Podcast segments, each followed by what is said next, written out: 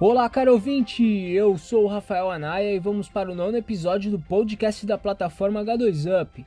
Lembrando novamente que a H2Up é uma plataforma que visa ampliar a comunicação e o desenvolvimento do hidrogênio como insumo energético no Brasil nas suas mais variadas cores, sobretudo com ênfase no hidrogênio verde. Vamos reunir as principais notícias do país e do mundo relacionadas ao setor e divulgá-las semanalmente no nosso podcast. Hoje é dia 24 de setembro e vamos para as principais notícias da semana que movimentaram o setor do hidrogênio no Brasil e no mundo. Pelo G1, Ceará e Neoenergia firmam parceria para implantar hidrogênio verde no transporte público de Fortaleza. O governador Camilo Santana assinou um memorando entre o governo do Ceará e a Neoenergia, empresa controlada pela Iberdrola, para a implantação de um projeto de mobilidade urbana com utilização de veículos para transporte público movidos a hidrogênio verde. No projeto Corredor Verde, Fortaleza será a primeira cidade no Brasil a utilizar hidrogênio verde no transporte público municipal. O projeto piloto será feito na capital cearense e a meta é chegar a 18 pontos de abastecimento de energia limpa.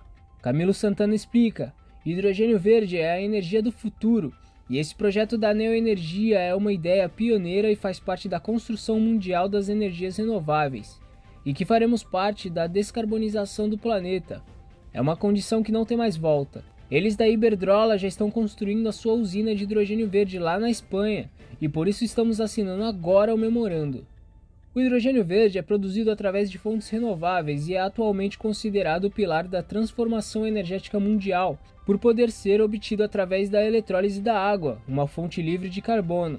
Camilo detalhou ainda que o Ceará busca reduzir a emissão de poluentes com novos investimentos, além de ampliar as oportunidades de negócios e geração de empregos no Ceará, para assim impulsionar a economia do estado.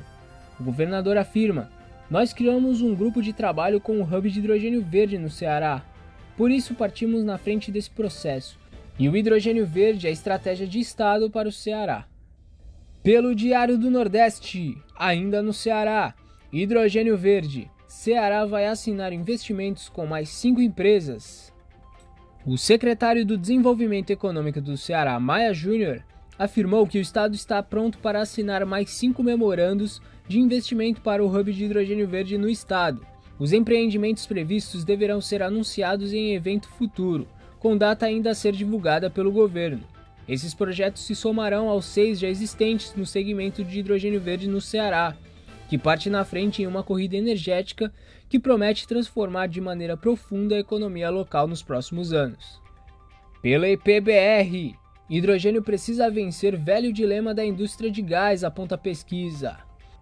Uma pesquisa da PwC sobre o mercado global de hidrogênio identificou que a conversa atual está fortemente concentrada no fornecimento, ignorando o papel dos usuários, o que aumenta o desafio para desenvolver esta economia.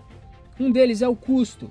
O hidrogênio de baixo carbono ainda não é economicamente competitivo em relação a outras fontes de energia na maioria das aplicações e países, e há uma grande probabilidade de continuar assim, caso não haja incentivos para estreitar a diferença de preços o que levanta a questão de quem deveria financiar esse incentivo. Os fatores ambientais e políticos estão enviando sinais encorajadores para o mercado e despertando o crescente interesse atual.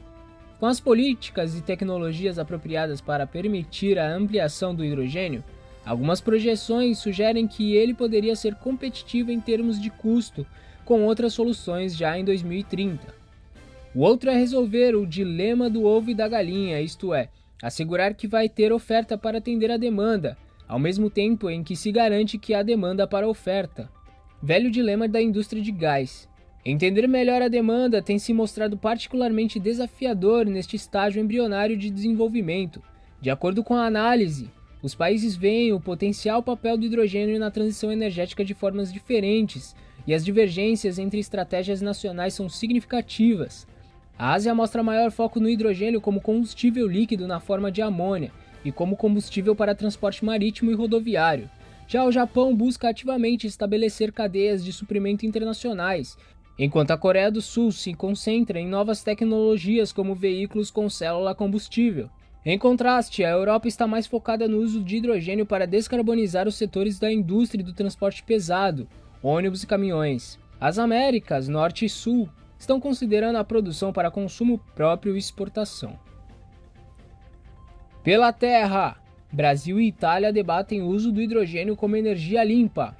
O embaixador da Itália no Brasil abriu o simpósio Itália-Brasil da Conferência Mundial sobre Produção de Hidrogênio. Segundo a embaixada, um dos temas que receberam especial atenção foram as oportunidades oferecidas em termos de emprego pelas tecnologias do hidrogênio. O encontro contou ainda com a presença do presidente da Associação Brasileira de Hidrogênio, Paulo Emílio Valadão de Miranda, e do diretor de Estudos Econômicos Energéticos e Ambientais da empresa de pesquisa energética, Giovanni Vitória Machado. O simpósio faz parte do Festival de Desenvolvimento Sustentável, em colaboração com o Ministério das Relações Exteriores da Itália, que abordará temas comuns à Conferência Pré-COP26 da ONU, que será realizada em Milão entre os dias 30 de setembro e 2 de outubro. O evento italiano é uma preparação para a COP26, a reunião global sobre as mudanças no clima organizado pela Organização das Nações Unidas entre os dias 31 de outubro e 12 de novembro em Glasgow. Conforme os organizadores da pré-COP26, representantes de cerca de 100 países estarão presentes para debater, de maneira informal, quais devem ser as políticas adotadas para atingir as metas estabelecidas e firmadas por todos os países no Acordo de Paris de 2015. Pela Reuters, bilionário australiano cria a Organização Global de Hidrogênio Verde. O bilionário australiano da mineração Andrew Forrest lançou uma organização de hidrogênio verde a GH2 em um esforço para acelerar o desenvolvimento do combustível limpo para ajudar a conter o aquecimento global.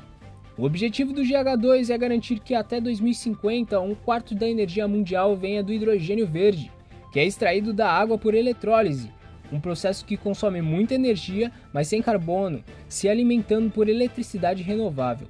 Forrest tem planos ambiciosos para a empresa de minério de ferro que fundou, a Fortescue Metals Group, diversificar em energia renovável, apostando no hidrogênio verde como um novo negócio importante.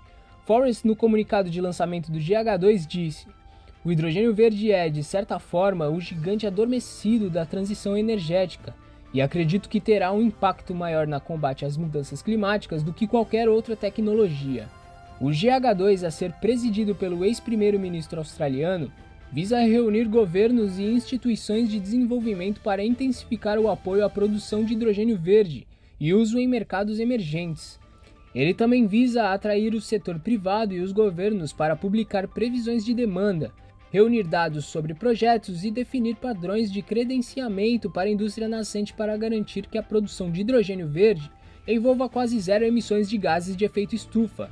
A Fortescue Future Industries pretende produzir 15 milhões de toneladas por ano de hidrogênio verde até 2030, que pretende usar para ajudar a descarbonizar a indústria pesada, como a siderurgia. GH2 quer garantir que os governos não promovam o hidrogênio cinza, que é extraído com gás natural, ou hidrogênio azul, que é produzido a partir do gás com o dióxido de carbono emitido no processo capturado e armazenado. O ex-primeiro-ministro, no documento de lançamento do GH2, disse: Muitas das políticas nacionais de hidrogênio e associações de hidrogênio negligenciam o fato de que o hidrogênio produzido a partir de combustíveis fósseis geralmente resultará em emissões de CO2, e não menos. GH2 terá um secretariado internacional espalhado por Londres, Perth, Sydney e Genebra, onde seu presidente executivo Jonas Moberg está baseado. E estas foram as principais notícias do mundo do hidrogênio da semana e chegamos ao final do nono episódio do podcast da H2Up. Mais uma vez foi um prazer estar com vocês e até a próxima!